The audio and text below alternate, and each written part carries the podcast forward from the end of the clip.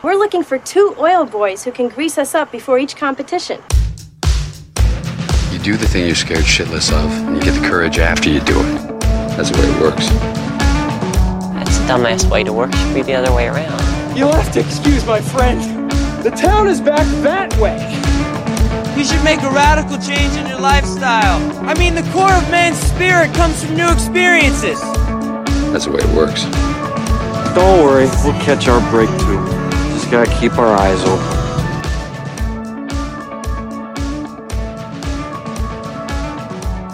Hello and welcome back to the 46th episode of the Looks Like We're Lost podcast.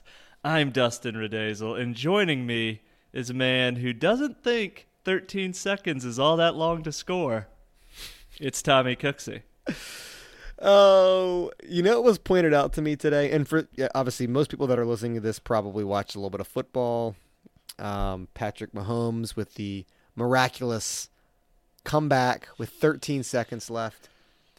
Uh, it was pointed out. It was pointed out to me. So Dusty is a a rampant Chiefs fan. Oh, yeah. Well, I'm a dignified. Especially when they're good. I'm a dignified Dallas Cowboys fan, and uh, it was pointed out that uh, Patrick Mahomes drove down and set up a field goal in less time than it took Dak to run one play, and not Yeah. even have a shot at the end zone. Um, which I is just heard know, that today. Yeah, let's see. Patrick Mahomes famously five hundred million dollar contract. Uh, let's see. What was Dak Prescott's contract? Four year. in the neighborhood. This says four year, hundred and sixty million. Yeah, it's about the same. 40 million a year. Yeah. I guess Jerry didn't want to didn't want to make the long-term commitment. You know, th- this is what happens when you know you get the the Walmart version of uh, of Mahomes. You get one play that I mean- runs fifteen seconds, and that's it. You're being you're being pretty hard on Dak. I don't No, think that I don't think the system does Dak any favors, but you know, we don't need to go like deep into football game theory. I don't think we could. We would get surface level. We we could pretty much say what the pundits say, like, Mm-hmm. and uh, I'm about at the level of Tony Romo's jokes. Like I can't get This- into the why. I would love to be like uh you know, not a, not an NFL podcaster because those guys have to know a lot of stuff. Like, Yep. you know, I hear, you know, I'm I'm a casual fan during the regular season, and then I get really into it, like listening to every podcast during the playoffs. Naturally, And like I'm having to look up acronyms like EPA, DVOA, like the advanced analytics have left me behind, but I could easily be one of the Sunday morning ex players on the show yeah. who says things like, This game was just about who wanted it more. Yeah, you, you can really Like, tell that this yeah, guy has a strong grasp on the locker room, a real leader in the locker room. yeah. yeah. No, I can. I that's love about it. the extent of mine. Um, yeah, foot football. It took me a week and a half to rebound, but it was it was good to watch the games this week. But uh, hey, look, man. Dude, that Chiefs game when when the Chiefs were down with 13 seconds left, I was already like cycling through my practices about like letting go of things that don't serve you. Yeah. oh man, I was doing was- breathing I was exercises. I was just trying to get my head around it. I was like, this has been a crazy game. I'm devastated. And then it swung the other way. And I never really understood this thing about having like sports heroes, right? Yeah. It's like to me, even even as a kid, that seemed like uh, I don't know, silly, right? It's like it's just a game, and I think actually what the reason I am that way is because I grew up watching the Chiefs and the Royals, right. and you just never expected them to get it done. You know, like one AFC championship with Montana when I was like seven yep. and and then it was just failure. Uh, and I think if I had been a kid with someone like Patrick Mahomes, I get it Yeah. because, I- like, I was thinking about this before the game, and I was talking to Katie about it. I think I might have texted you something similar after the game, but I was telling Katie before the game, like, I think I get it because, like, what is a hero if not somebody who comes through every time? Like, in spite of the the obstacles, like you have expectations for them, and they are there for you. They get it done. Mm-hmm. It's like the thing we we probably all want to be as dads, like the guy who always came through. And like Patrick Mahomes is like the first sports version of that in my life where like you know, before the game starts, like is how are they going to play? He's had kind of an up and down year and he's nails. Yeah. Right? Yeah. And it wouldn't even have mattered if they had won. It's like he did everything you could do. Like that that game was a toss up by the end. But then they do win. And Yeah. it's like, oh, like this is it. Like there there's one thing in my life that I know is gonna be like it's You gonna know, be solid. It's gonna that- be consistent, and it's this guy. there's a reason. So growing up in Maryland, everybody you know that paid attention to baseball because ba- I mean, hey, look, baseball used to actually be popular. it used to be like the number one sport. Um, that you know, Ripken Jr. was that guy. I mean, he literally showed up every single day. Like if you were going to go to a game, you didn't have to say, "I wonder if he's going to play today." It's like MJ. You knew he was going to play, and you knew he was going to put on. Um, you know, unfortunately, Cal got a ring like in like '83. Um, he was just celebrating, pre pre celebrating my birth. Um, but you know, they, they were they were pretty. Uh, the Orioles were competitive in the mid to late '90s. So you know, Yeah. you, you had a team that you could pull for that you know had a guy that was always going to play. Um, but it also starts. I mean, you're you're probably getting uh, that sense now of like why Patriots fans who bleed the Patriots are like when Tom Brady wins, you know, with the Bucs are like, "Hey, I'm all right with that. That's cool." Oh Like- yeah, yeah. No, I totally understand the loyalty that that that engenders a lot better, even just in a few years of Mahomes. Like Yeah. going on for nearly two decades, like that's got to be a really strong bond you form with this idea of a person. Oh yeah. Oh yeah, dude. So You yeah, know, so- those mid '90s Orioles teams had some great players: yeah, don't even say it. Mike Mussina, Lee Smith. Lee Smith, 18 years. For those who don't know, yeah, Lee Smith, maybe the greatest player ever to wear the number 46. uh, as ranked Yeah, by, I think I don't know what that magazine was. I looked it up. I don't remember, but yeah.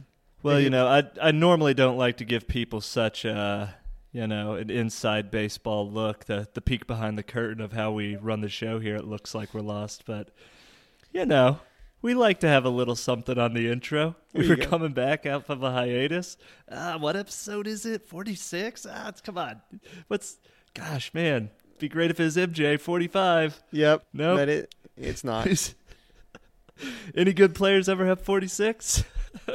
they The answer is no. The consensus is no. no, They no, no. they have not. No, they haven't. Um, You were hoping for like a great fullback, like a Moose Johnston. I think even 47 was like John Lynch or something, someone like that. Like, oh well. Mhm. Anyway, we're rambling on about numbers. Uh, you know, the, it, how does it feel though to go from the darling of the NFL to kind of everybody wants you to lose now? Like, everybody It's, wants uh, the Bengals to win. I, you know what? I only recently became aware of this, like in the backlash to the Bills game, and like I could kind of tell in the conversation, like people wanted the Bills to win, and I always hated the Patriots, and I'm only now starting to think maybe that was unfair of me.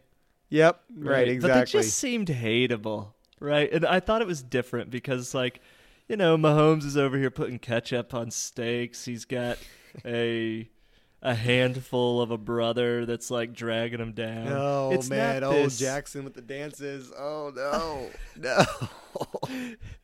It's not this uh, this perfect looking man married to a perfect looking woman trying to tell you like the secret to longevity is drinking water. Yeah. and you know, getting into weird scandals that suck the life out of ESPN about how much air is in footballs. Oh, Like I thought there was something more inherently dislikable But it's not about the it? Patriots. But maybe no, I think if you're just good enough, long enough, then people want you to fail. They want Yeah. to see the turn. I mean, like look, there's no story arc to sustained greatness. as a as a Cowboys fan, I just live this nightmare over and over, and I You know- only really got to experience glory when I was like, you know, nine years old. that's that's the last time, really. I mean, you know, I, I look at you know the the um the fondness for like a Mahomes or Brady and, and those guys, and it's absolutely I get it because the Cowboys had a guy from Eastern Illinois University, Tony Romo, who was Oh yeah. Like he got so much flack, and I can never like just all around seems like a good guy. Dated some Mm-hmm. really attractive, you know, country singers. And, That's where it turned on him. Yeah, yeah, yeah. America's jealousy could not be contained. They were like, he's not even that good looking. I think he's a handsome man, but now he's doing Skechers shape up but- commercials. hey, it all worked out for him. There he is. And you know, really, like that's. I, I kind of feel like Romo did it right too. Like he was never going to be an all-time great quarterback. He was good, yeah, right? But he used this brief moment of spotlight to date Carrie Underwood and prime Jessica Simpson, which is, you know, take Yeah. your swings, shoot your shot, and then like he settled into a family life. He's got a good TV gig, you know. people love him on TV. It all, yeah. He didn't play that long. Probably not too beat up. Maybe Seems great. I don't know. His back, Maybe, yeah. Like, his back was broken, so that's a that's not a that's a pretty big thing. yeah. Let's watch the the commentary degrade Yeah, right. over the years. Yeah, And yeah. everybody's like, oh, maybe a few more shots than we thought. I will say this: the the dislikability thing about sustained excellence in the NFL. It does seem to be unique to the NFL. And maybe that's like demographics, maybe it's the team sport nature of it, maybe it's the fact that it's like higher variability. But people don't seem to turn on figures in the same way like in the NBA. Like Michael Jordan, sustained excellence. People like him. Steph Curry, same way. Uh, There are LeBron's always been a lightning rod. Yeah, there are pockets of haters. jumping cities. Yeah, there po- there's pockets of haters, but not like a universal hatred. Yeah, yeah. It's uh, it seems to be like a different thing. So I don't know. I do most people, think that, most people uh, hate the Lakers, people- right? Most people hate the Lakers. Most people hate the Yankees. yeah, that's true. That's true. The big names. There does seem to be more like loyalty to the laundry and the in the NFL though. Like in the NBA you can be a LeBron fan. Right. But in the NFL, you're not a player fan, you're a team fan, Gotta be. Yeah. you know? It's very tribal, isn't it? Oh, which to me is one of the best things about it. Like we were talking about the devastation, right? Your Cowboys lose, you put all this emotion uh, into it, and like I'm gonna care, Yeah. and then they lose, and it's it's devastating. But you really can't like get all of that unless you buy into it the same way everyone else is, and to do that, you have to make it part of your identity. Like you won't get the benefit if you just like completely emotionally detach from it and be like, yeah, I'm not going to let this bother me when they lose. You don't get the rush when they win. right. It's like emotional gambling. I had that so, feeling. like- it's funny you say that because I had that feeling when, uh, like, my my friends back in Maryland are all big time uh, Washington Capitals fans, and so when they won the Stanley Cup, uh, gosh, it's been probably three, four, maybe five years ago now.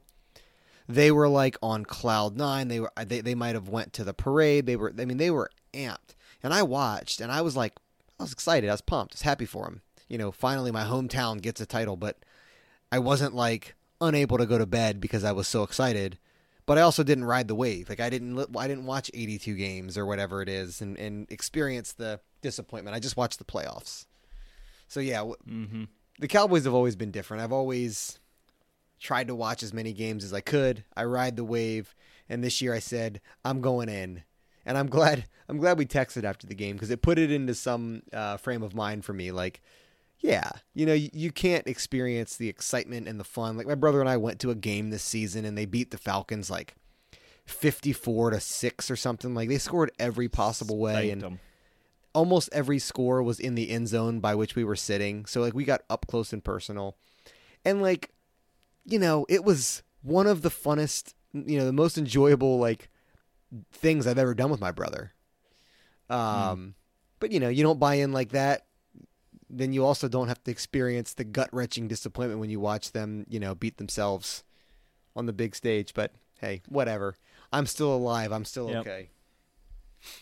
Yeah, I think the way to do it, and this is very difficult, but like if they're good, roll the dice. You Just know, go in. You'll Yeah. get you'll get more highs than lows. And if they're bad, it's time to like disconnect and forget about like proving that you're a fan of your team. And you know what? This season, probably not watching very much football. Yeah, exactly. And yeah, there will be extra work when they come back around, and maybe you get a few fingers pointed at you about like being a bandwagon fan, but Yeah. it's the best way to do it. Yeah. If like if someone someone's like we, we were trying to go through some of the quarterback names from the Cowboys from like uh say around 2004 ish to two th- to Romo. And may, may, maybe like maybe more like 99 the end of Aikman to the start of Romo. Um and it's a cast of characters, man. Drew Henson, Quincy Carter, uh, Oh, yeah. Drew Bledsoe was in there. I think John, maybe remember. Jon Kitna was in there. Yeah, Romo. Wow. Romo did to Bledsoe what um, Tom Brady did to Bledsoe. He got hurt. They were like, "Go in." But anyway, Just being the guy before the guy. you know, everyone's got to be the guy before. Buck Showalter has has been the guy before the guy. What's that? Uh, good luck, Chuck. Right? Yeah. Good luck, Yeah. Chuck. Exactly. Yeah. Is that- Who's that? Is it Kevin James? It's uh Dane Cook. Oh, Dane Cook. Wow, I was way off. I knew it was a comedian. I didn't know it was a bad comedian though. Well, you know, He had a good heyday. He, he, It's he was good. subjective. He was good in his prime. He was good in his prime. Well, so so speaking of of, of uh, going all in, why don't you tell the Hmm. people about your marathon run? Because Yeah. maybe it went. Maybe there's some positives to glean from it. Have you had enough time to process it? Yeah, I have, and there are a ton of positives, and it's it's funny because I was thinking about this Bills loss, and to me, like, uh, you know, there's there's there's no way to deal with that if you're a Bills fan and you you lost the Chiefs the year before and you went all in and they were very public about like, hey, that's the team we're here to beat, and they played as well as they could have played. They did everything they could do. Is the point Yep. and nothing to be ashamed of. They left it all out there on the field, but still they lost, right? You know, it's like they're probably just like staring off into the cold Buffalo winter, wondering why bad things happen to good people. Yeah. Exactly. it's just nothing to be done. And then I was listening to this podcast, you know, trying to get all my Chiefs. I'm like, I'm full in. oh yeah, dude. Yeah, you're just. I'm just going- doping up right now. Yep. Yeah, it's it's just a a Chiefs bender over here, I don't blame you. and they're they're talking about uh, you know what what can you possibly do if you're the Bills? Well, it, it's gonna hurt for a while, and then you pick up and you retool and you try again next season, and it's like all the stuff that seems silly, like they just wanted it more. Like it's actually it's all about mental toughness and actual toughness and it's not actually silly. It's like it's the truth. It's all you can do if that is the life you live as a football player. And so they're going to pull it together and they're going to come back next season and maybe that'll be the one. And I was thinking about that in relation to my marathon because like it takes a long time. It is a full season of training. Yeah. Like you set it up, you set this goal and like 4 to 6 months pass and then it's time to see what happens. And so the bottom line is I ran my best bar- marathon ever. I've only done two, but I was 12 minutes faster than the last one. Uh, and the the downside is like I ran it in 411. I really wanted to run it under 4. And when I was 16 miles in, like I knew the fitness was there. Like I felt strong, I hadn't been winded, not so much as like not a stitch, not a not a hard breath, not a I can't I need to slow down. Not a doubt in my mind for 16 plus miles. And then like I felt that first little hitch in the back of the hamstring. I was like, "Oh." And it's in your head. You try to adjust your form like I'm going to lean more on the quads, not kick so hard. And that works for a while, right? Like you survive for about three miles, keeping it in a pace that can get you where you need to be. But then by mile 19, 20, you're off the rails. I'm running 11 minute miles. I'm bleeding out my nipples, which is Oh just gosh. unfortunate. Yeah. And, so uh, and you're stiff legging it and like also you're watching that you know it's a 909 pace Yeah. per mile you Yeah. need to run under 4 and I'm watching this 846 on my watch just like slowly as the slow miles build turned 847 848 Yeah. eight- and like over the course of those miles you see it hit 909 and you know you can't turn it up and it's like well there it goes Yeah. and so you're negotiating with your body trying to push and and I guess for in that regard I'm glad but I made some errors in my fueling and maybe some errors in not building more of a like a longer term running base before I ramped up. I don't know. You know, it's like you live and you learn, you come back next season. So I was talking to Katie and I was like, you know, if I ever run another what am I saying? Like I know I'm going to run another one. Like Yeah. it it's in me now. Like I'll, I'm going to get the itch. I'm going to build back up. But uh but yeah, I, all in all, I'm I'm happy with it. I definitely learned some lessons about like what my body needs. Like I'm a big guy. I lose a lot of fluids when I'm running and like the standard recommendations about like sodium intake are probably way beneath what I need. Are you just like considering, taking, like, like, like hit those- sodium tablets or something, or are you like eating a bunch of French fries or chips or something? There's like uh, in race salt pills I probably need to take to balance out my my sodium levels. Yeah. Uh, What but, kind of you know, what kind of that's- those are faces? I need to. What kind of faces are you making when these cramps start to hit? Like, are Oh. are you are you making these faces to let people that are on the side know, like, this isn't my best? like, no, no, at that point, at that point, you're in good company. Like, okay, everybody the running people- that same pace people is like, are- ah, oh yeah, yeah. The people who are running well are in front of you. Like, Yeah. over the course of 20 miles, you find your people. They're around you, Yeah. right? So Yeah. you're kind of all in that same stage, and like it was not uncommon to to be running and just like seeing a person. You know, they throw their hand up in the air to let you know they're about to stop, so you don't run into the back of them. yeah, and like peel off with like a gimp in their calf or something. Mm. So it happens. You know the the downside of getting to that point, and this is kind of even connected to the football overtime argument people are making. Like, should they change the football overtime rules?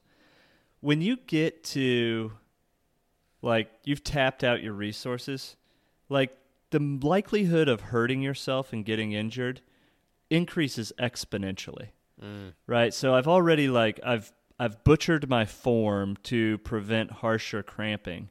And so like those last 4 to 6 miles, I'm basically like not bending my ankles and hips oh, and jeez, I'm yeah. just slamming all my weight into my ankle through my heel. And I'm just doing that for 4 miles is like trying to keep up the pace. And you just batter your joints. Yeah. And like it's a it's a dangerous point to be in that that last phase when everything's gone and it's like, well, no, you're going to keep on going. So I'm still dealing with the repercussions here. It's January 25th as we're recording. I ran that race on the 9th. I've still got soreness in my left foot.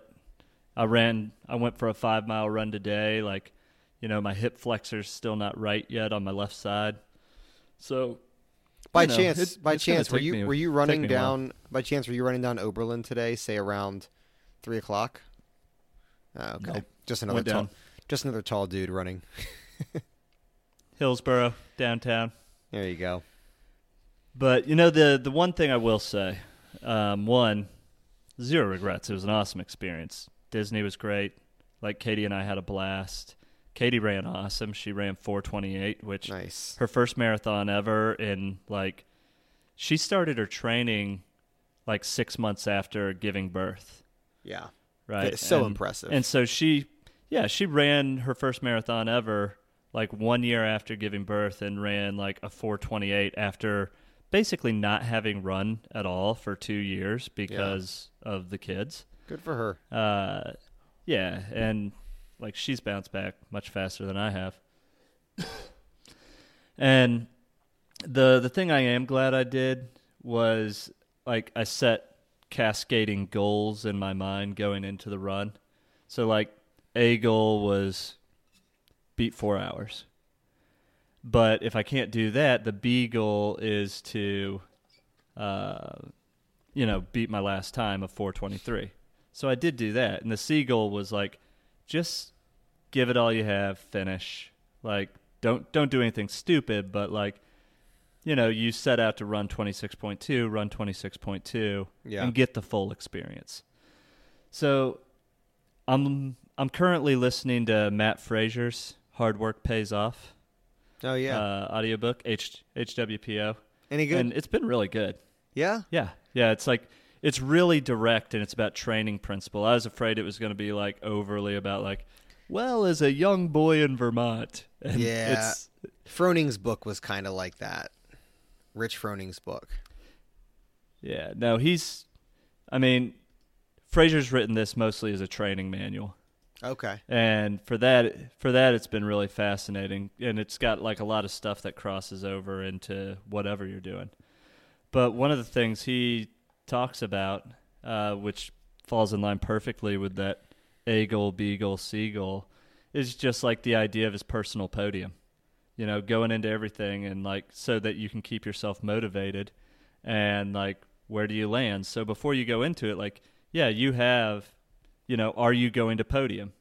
And if the the failure is not hitting any of your goals. So you can still be proud to like get on the podium if you've got like your bracketed goals in mind. Yeah. And you know, obviously he's like a nothing but first guy, but he can only be that way about an overall competition. He I mean, he damn near did, but even he's Yeah, not right. going to win every single event, right? So I I kind of stumbled on that principle ahead of time and it made all the difference. Like yeah. I didn't even even though it was basically like 9 miles of running with cramps, Yeah. it didn't feel in the moment like it was long at all. I was upset, I was disappointed, but because I'm seeing the time trickle away, it felt like time was flying. Yeah, that makes like sense. I, c- I could not move fast enough, right? yeah. And so like that idea of like, okay, I'm not going to get there, but I I got this 20 minute buffer to get in front of my old time. Yep. It kept me moving, it got me across it and ultimately like I got to put a new PR time on my little board in the gym. There you go. Right. Yeah, I know what 12 miles feel 12 uh 12 minute miles feels like from run 21 back in June when when I would take Ripken, it was like eleven to twelve minutes, and it is a slow pace. You Yeah. feel like I, you feel like you know when you're, you know when you're like driving and you see somebody who's, you know, they're they're like seventy or eighty years old and they're out there jogging, and you're like, hey man, just walk, like just Yeah. like looks this looks like it's harder for you to hold the running form than just walking. Oh yeah, That's what it feels No, it's it's super slow, and it's weird to be like running at that pace, and it's this is what I got. Yeah, no, I get it, I get it. Well, good deal, man. Well, lessons learned, and um, you know, we collectively have a an upcoming Spartan run. Now that they're not as in vogue anymore, we're doing them post cool. you could give me. I was looking at this Spartan run. Yeah. I think I'll be pretty pleased if I can beat you. Oh, here's my thing about these kind of runs. I would gladly just hold tight with the pack, me, you, Quint, anybody else decides to go. And that way, you know, we get to see each other flub on the obstacles. Or Eh, succeed on the obstacles. And I mean, you know, Well, this is my. yeah. Or I'll just destroy No, you. go ahead. Whatever. I'll just destroy you. Either way, whatever you want me to do, like I'll do it. Well, the thing is, like, I'm gonna be confident about the running because I'm I'm gonna I'm running a 10k road race in April that Yeah. I'm gonna get back up to speed for, and so I'm just gonna do a bunch of speed work, which I'm excited about. You know, Mhm. I I think before running this marathon, I kind of undervalued like it. You run in every sport, like the guys who can run, and you see this in especially now watching all this football, like just being able to run well, incredible physical gift. It is. And like it's a skill you can you can really dial up. And like I feel great when I can run well. It like it bleeds into everything. So like I'm really excited about just like focusing on the speed of it all. But looking at this Spartan race and some of the obstacles, I think you veteran CrossFitters are gonna have a real edge. Just simple things like the the rope climbs or like monkey bars, like all that grip work and climbing. It's like that stuff's gonna be really tough for me. Yeah, it'll be fun though, because you, you've done one. Oh, it'll be a have you done one before? No, you you watched the guys run the Tough Mudder. I remember Yeah. that. You were wearing your you were wearing your Budweiser onesie. Yeah, I did. I did a. Uh, gosh, is it's it's one of these off-brand ones, but it's like a 5K, like muddy buddy type of run, yep, yep, and it yep. did not go well. It'll be fun. It's nice, you know. There's there's enough Yeah. space. It's like five miles between obstacle or fi- like half a mile, quarter mile between obstacles. So, it's kind of hmm. like a very fast paced run. So I'll be interested because I'm, you know, I'll do some training of running coming up to it, and we should all be able to hold. We should all be able to hold a decent pace and stick together, and then, you know, Yeah. check out the obstacles. But yeah, man, well, good deal. Well, should we? uh I think our I think our segment, for. our, our recommendations, because I don't we don't have a card, right? No, we we flushed through the pack.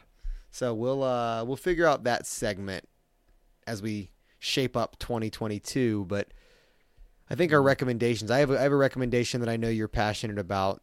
You're the one that encouraged me to read it, so maybe we should just dive into the recommendations. What do you think? Let's do it. So uh, I'll let you hit it.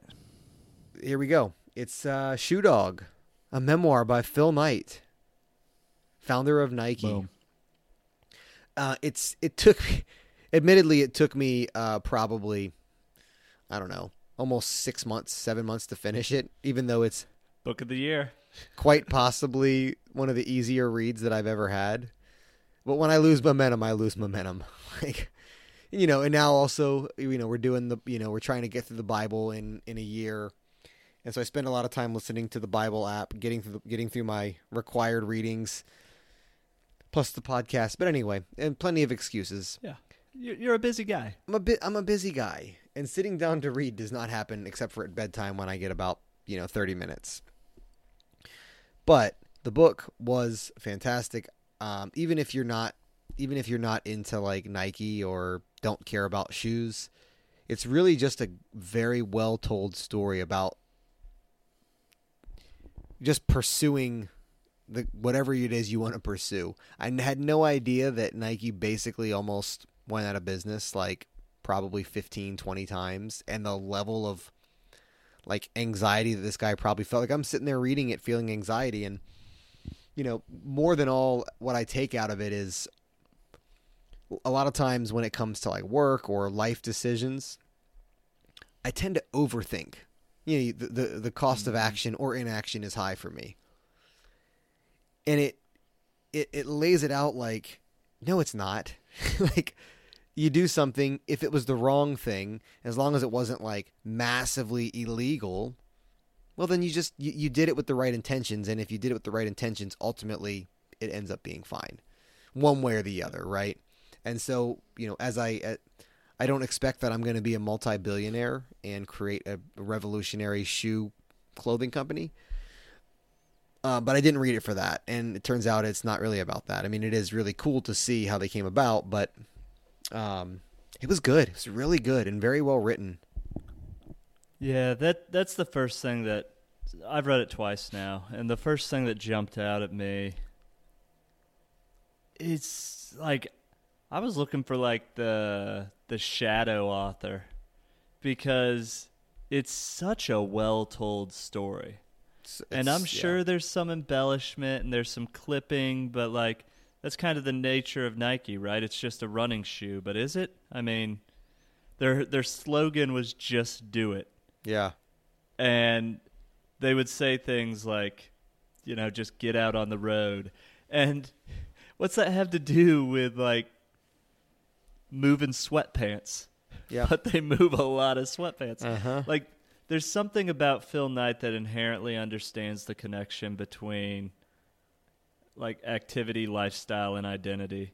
And he wraps that all up in a narrative that is just so clean, easy to read, and pretty powerful. Like, Yeah. Easy to relate to. I think the biggest lesson, like the thing I think about all the time in relation to that book, is just optimize for growth. Optimize for growth. And it's like what whatever is going on, like how can I build more capacity? Like the the world will tell you when you need to pare back. And like I've I've hit that several times where it's like I've tried to pile on too much. But I never have regrets about that. I like I think that you know, if the if the nature of wisdom is knowing what we don't know, the only way you gain more is by living on the boundaries of yourself mm-hmm. and like pushing into those fringes. And Phil Knight essentially did that for 25 plus years as he built Nike Yep. until finally it was just like they got that public offering and like overnight he went you know not from being broke but essentially all his money was going right back into the company to one of the richest men in the world Right. and I I do think there's something like that that is similar to my experience, whether it's you know working on getting control of my life, working on my fitness. Uh, shoot, even to some degree, like when I think about like me and Katie's relationship, is like it felt like work until you know it didn't, and then it felt like we were working together Yeah. You know so i just think like all that focus on like expansion which was what he made that company all about which is why to the outsider it looks like a, a bottle rocket shooting straight up it's actually the smartest way to figure out how to work harder and it's it's a better inside look into some of the like silicon valley tech cliches you hear like move fast and break stuff fail and pivot like all that Yeah. stuff Yeah. No, it's just like how do I how do I keep growing?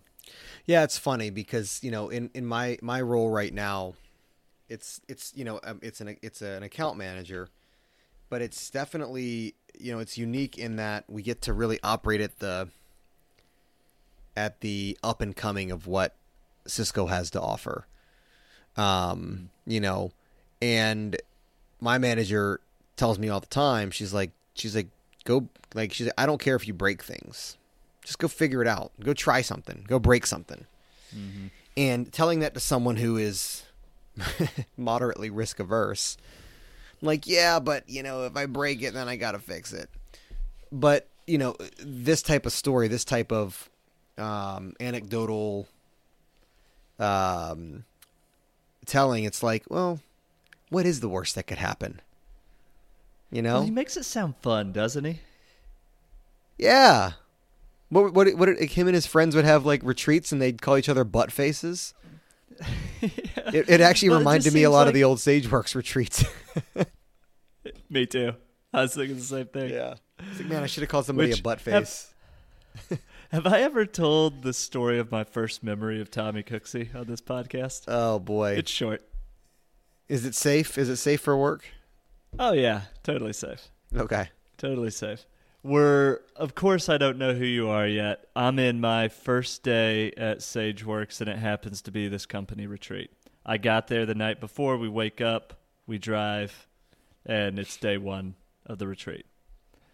So we're all sitting in the this room at the hotel conference room, and there's maybe what seventy of us. It's Sounds all the right. Yeah. anybody related to the CPA sales stuff Yep. and Tim Edge is up there giving a presentation. He uses one of your calls as a demonstration of like maybe it was a mistake, maybe it's how a call should go. I forget the point of the call. Yeah. And when he stops, he goes, "Okay, anybody want to tell me what the best part of that call was?" And immediately you said, "Yeah, my voice."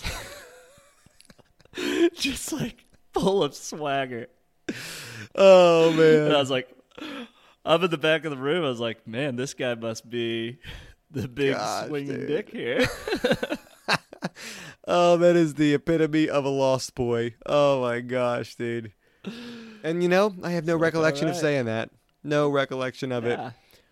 You know it. So another. It's funny that you say that because I'm we're, Andy and I have been watching uh, Dopesick on Hulu. Which, if Oh, you yeah. if you haven't, it's it's dark, it's heavy. You know, it's about uh, the opioid addiction and and how it really devastated the uh, rural parts of of America. Is that Michael Keaton? Michael Keaton, there he is. He plays a great role. So good, as you would expect, though, for the original Yeah. Batman. Well, not the original, the original movie Batman.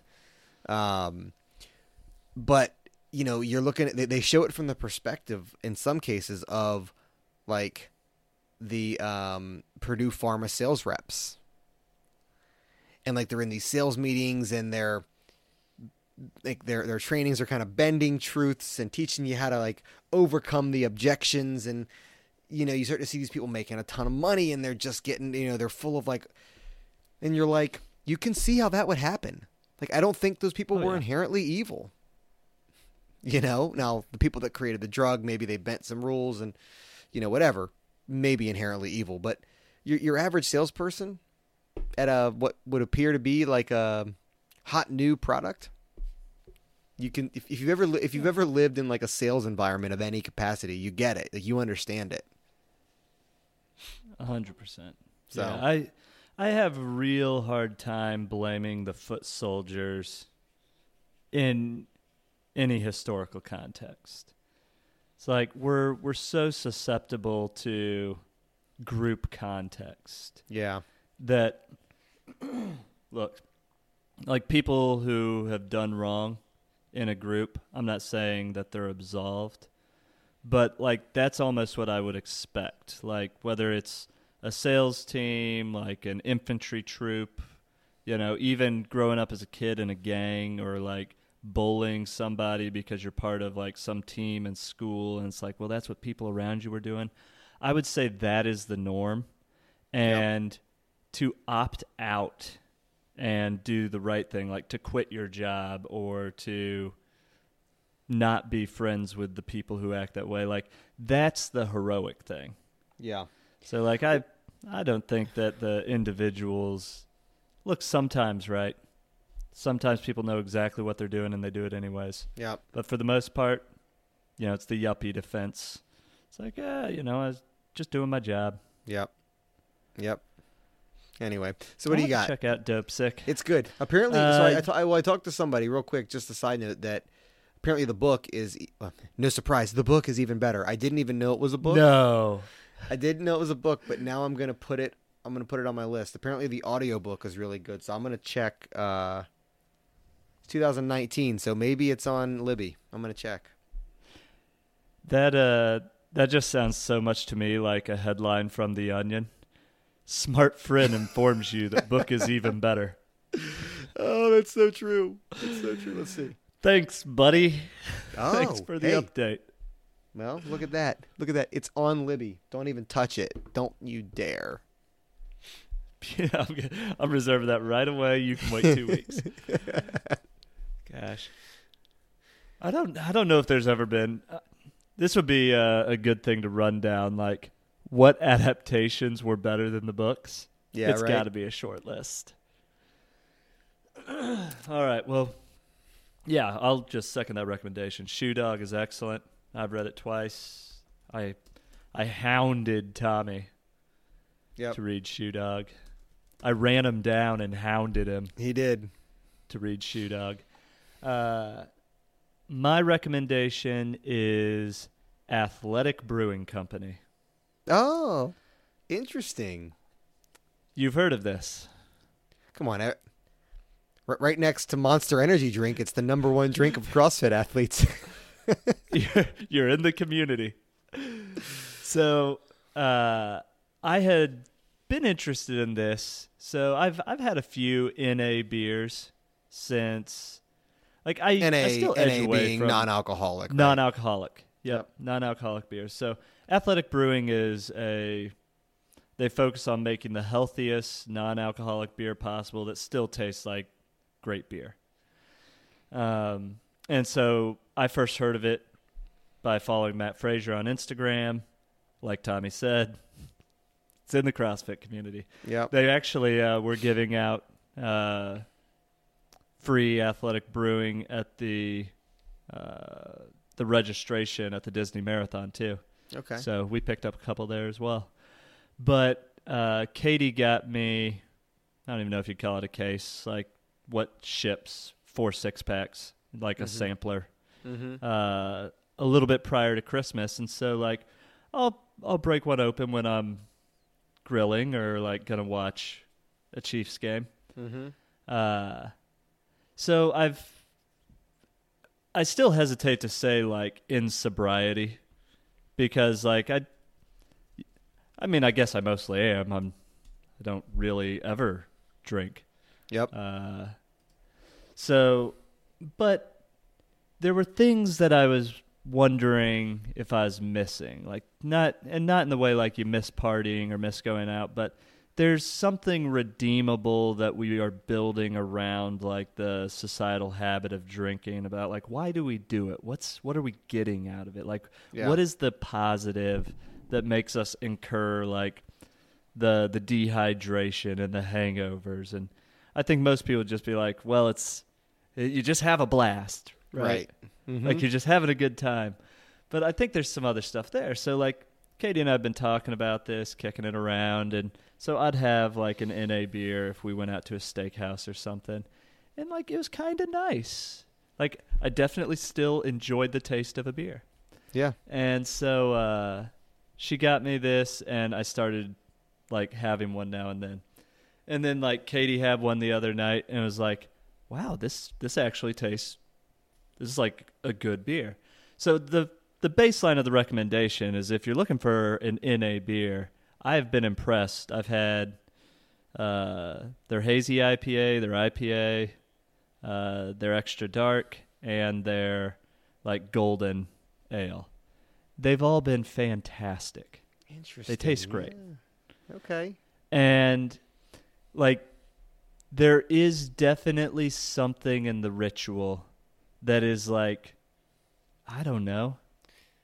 80 like it's not the same as like drinking beer and catching a buzz, Yep. but it's the exact same as drinking one beer. That's true. Like it's the exact same.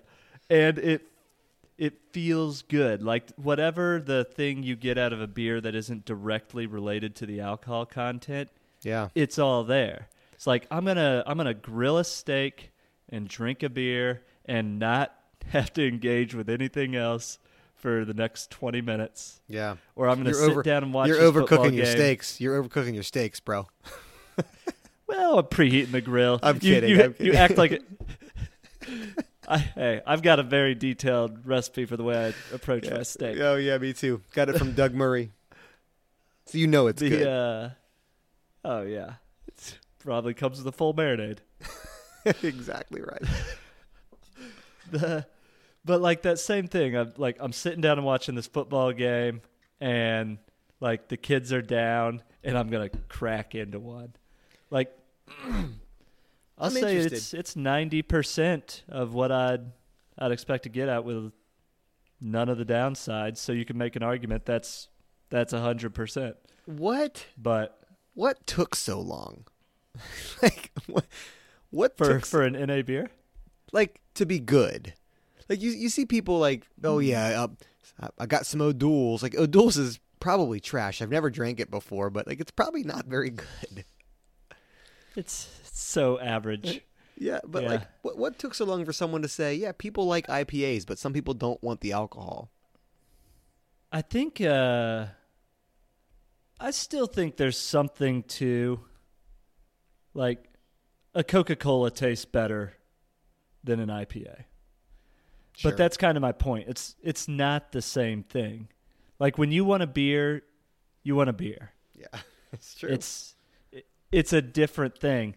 And so Katie and I were talking about it because she's like, "Is it weird if we're the people that get like really into NA beer?" She's getting like ads now for like non-alcoholic Oh wine. so she's like, "Is that is that weird?"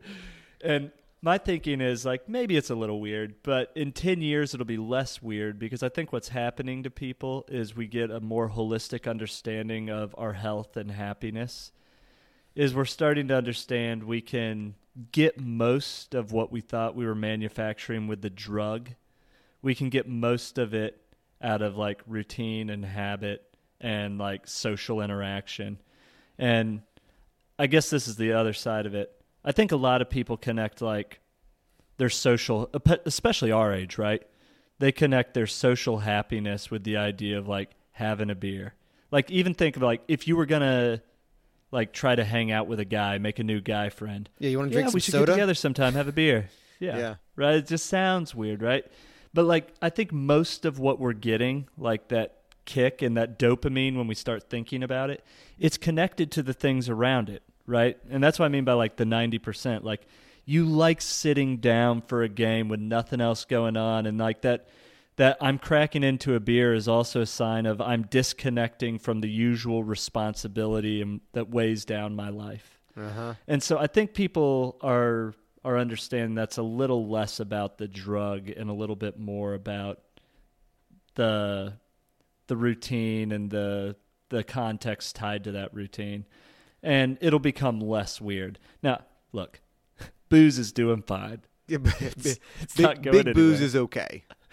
Right up there with big milk. I think big milk's still doing okay. Um, But I definitely think there's something there and the market is expanding. So Well, and I've know- enjoyed it. you know what? I am. uh I saw. I, you know, now you've mentioned it. I saw Varga posted something about it. I think my brother mentioned it too. Maybe he did.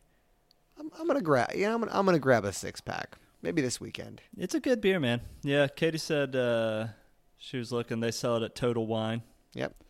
Harder to find in other places, but you know, yeah, give it a shot. I like it. I like it. Well, this has been fun. I'm All right, glad we could get Athletic back on the- Brewing and Shoe Dog. There we go. Great They combo. pair nicely. Yeah, man. We'll we'll get some structure back into this thing. Get some new guests for 2022. Oh yeah. And the Jog uh, Father, maybe some football experts. Oh yeah. I just can't wait to. I would love to get Dan Casey on here and just let him tell me all about why Andy Reid is a brilliant offensive mind. And maybe he'll throw me a curveball. Maybe he'll say it's more about Eric Bieniemy. I don't know. Can't. Oh, hook it up. Let's do it. Want to. I want to get into the the details. Yeah, we'll see The X's and we do. O's. The X's and O's. Hmm. All right, man. Well, hey, I'll All see you tomorrow morning. Yeah, yeah, I'll be there. All right, I'll see you then. Peace. All right, later. Later, dude.